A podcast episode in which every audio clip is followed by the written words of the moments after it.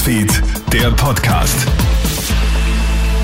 Schönen Abend aus der Kronhit Nachrichtenredaktion. Felix Jäger hier mit deinem News Update.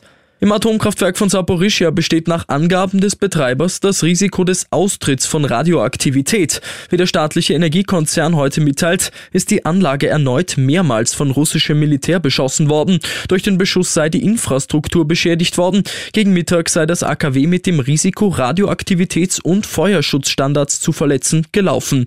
Russland gibt wiederum der Ukraine Schuld am Beschuss. Nachdem am Freitag in St. Johann in Tirol ein Teenager von der Polizei angeschossen worden ist, wird nun gegen die Beamten ermittelt. Der Anfangsverdacht lautet demnach schwere Körperverletzung. Auch die Dienstwaffen der beiden Polizisten sind sichergestellt worden. Die beiden Beamten hatten am Freitag eine Gruppe Jugendlicher in einem gestohlenen Kastenwagen verfolgt und insgesamt neunmal auf den Wagen gefeuert. Die Minderjährigen werden auch von der Polizei befragt. Sie sind teilweise schon Polizei bekannt, unter anderem wegen Körperverletzung und Einbrüchen.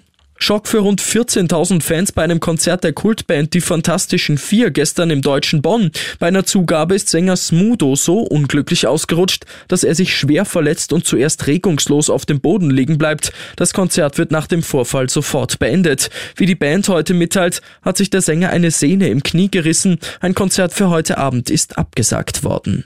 Und ein veganes Menü der Fluglinie Air Canada sorgt jetzt im Web für Aufregung. Eine Frau hatte sich auf einem Flug nach Deutschland kurzfristig ein veganes Menü für den Flug bestellt. Im Flugzeug kommt dann aber die Ernüchterung. Als ersten Gang serviert man ihr nur eine Flasche Wasser.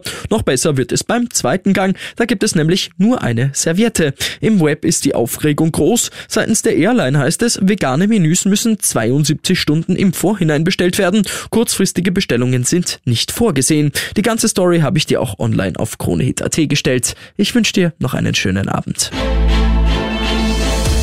Krone Hit Newsfeed, der Podcast.